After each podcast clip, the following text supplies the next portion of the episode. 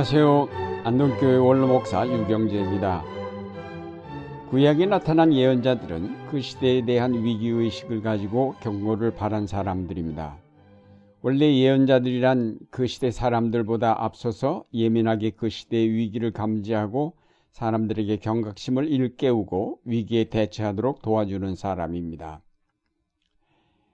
신부이며 시인인 25시의 작가 게오르규가 1974년 3월에 내한했을 때 한 강연 가운데 보면 예언자의 역할이 무엇인가를 자기 경험을 통해 설명해 주었습니다. 루마니아 태생인 그는 해군에 입대하여 잠수함을 타게 되었답니다.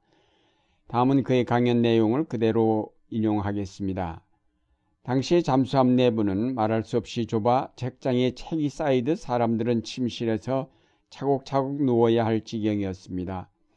공간이 그렇게 좁은데 한가운데는 구리로 만든 통이 하나 놓여 있었고 그 속에 흰 토끼 한 마리를 넣어둔 것이 무척 의아했었습니다.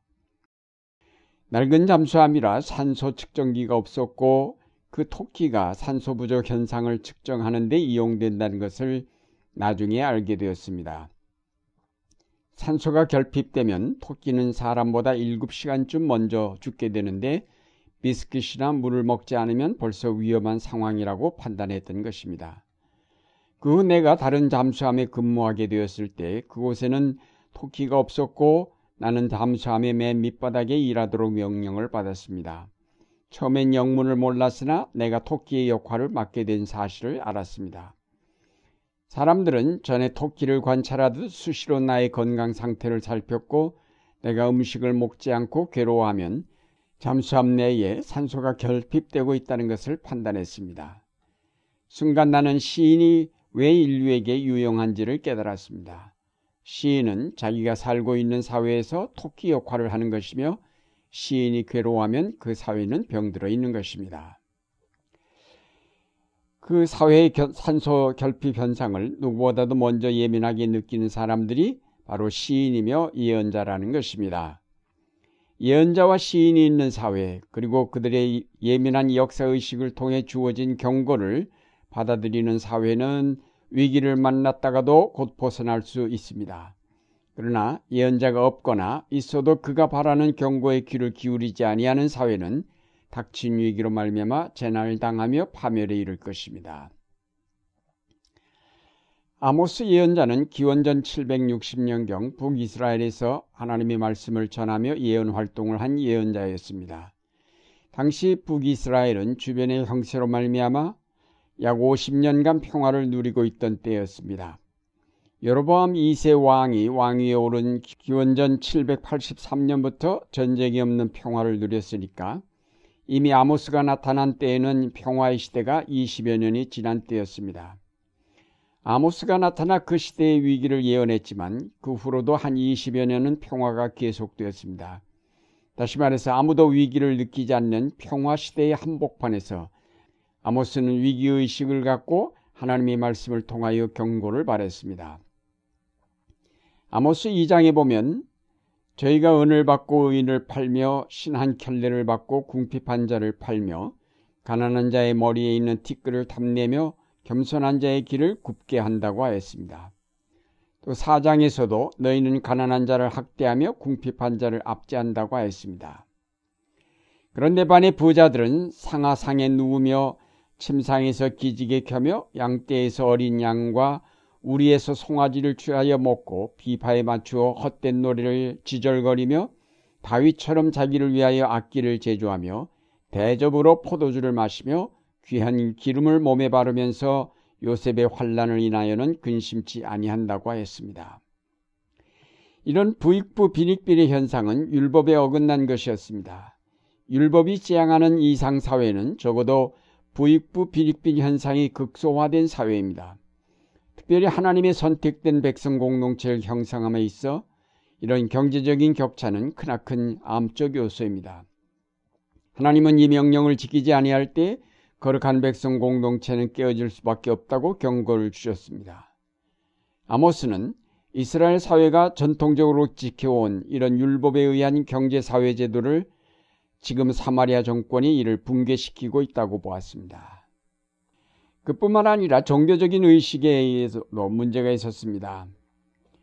너희는 베델에 가서 범죄하며 길갈에 가서 죄를 더하며 아침마다 너희 희생을 3일마다 너희 11조를 드리며 누룩 넣은 것을 불살라 수은제로 드리며 낙헌제를 소리내어 광포하려무나 이스라엘 자손들아 이것이 너희의 기뻐하는 바니라. 베델과 길갈은 이스라엘 성소가 있는 자리로 이스라엘과 유다가 분열되면서 생긴 새로운 성소였습니다. 이 성소는 율법에 따른 것이 아니라 제멋대로 만들어진 것이기에 예언자들은 한결같이 이 성소에서 이루어지는 제사를 인정하지 않았습니다. 아무리 거기서 자주 제사를 드리고 온갖 정성을 다 기울여 예배한다 할지라도 그것은 하나님이 기뻐하시는 제사가 될 수 없었습니다. 이렇게 가장 중요한 거룩한 백성의 예배 생활이 바르지 않다는 것은 그 백성이 만난 가장 큰 위기라고 아모스는 생각하였습니다. 하나님께서는 이스라엘이 지금 비록 평화를 누리지만 곧 위기가 닥칠 것임을 알려주시려고 기근, 가뭄, 흉년 그리고 전염병과 같은 재난을 그 땅에 보내셨습니다. 그러나 저들은 조금도 깨닫지 못하였습니다. 저들은 그런 재난을 경고로 받아들이지 않았습니다. 아무도 심각하게 그 재난의 의미를 생각하지 않았습니다. 그래서 하나님은 예언자를 통하여 직접 저들에게 심판의 날이 올 것임을 경고하였습니다. 하나님께서는 택한 백성 이스라엘에게 여러 모양으로 경고를 주셨지만 그 백성이 그 경고를 무시하고 그대로 달려갔기 때문에 결국 그 사회가 멸망하고 맙니다. 오늘날 우리 사회에도 하나님은 여러 모양으로 우리에게 경고를 보내고 계십니다.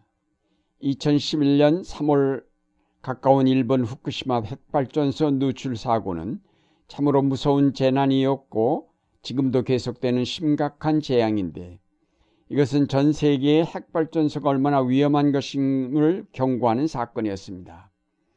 그런데도 가장 가까이 있는 우리나라는 아직 정신을 차리지 못하고 여전히 핵발전소를 늘려가고 있습니다. 또한 작년 4월 16일 일어난 세월호 전복 사고는 우리 사회의 총체적 부실을 보여주었는데 정부나 국민이 아직도 정신을 차리지 못하고 있습니다. 그리고 지금 우리 사회가 만난 메르스 바이러스 전염에 대한 두려움은 또 다른 하나의 경고를 하겠습니다.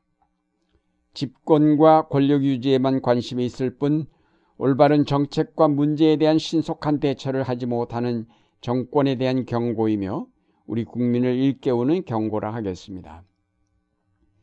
지금 여러 모양으로 경고등이 켜지면서 위기가 우리 앞에 임박하였음을 알려주는데 우리가 정신을 차리지 못하고 안이하게 대처하다 보면 하나님의 무서운 심판을 피할 수 없을 것입니다. 이제 사회나 교회가 모두 위기의식을 가져야 할 때입니다.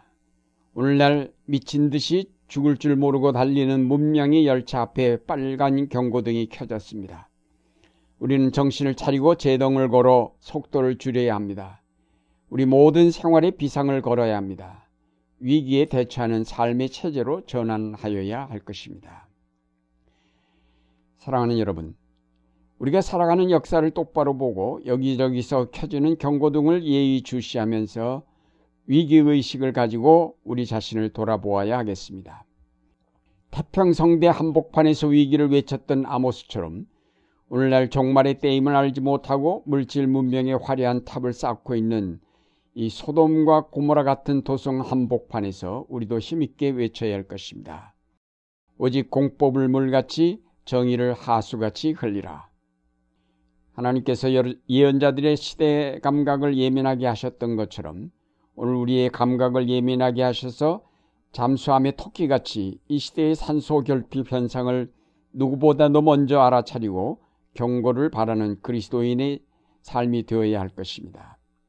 이 시대의 위기를 의식하면서 겸손하게 절제하며 이 세대의 풍조를 거슬려 하나님의 뜻을 추구해 가시는 여러분의 삶이 되시기를 바랍니다.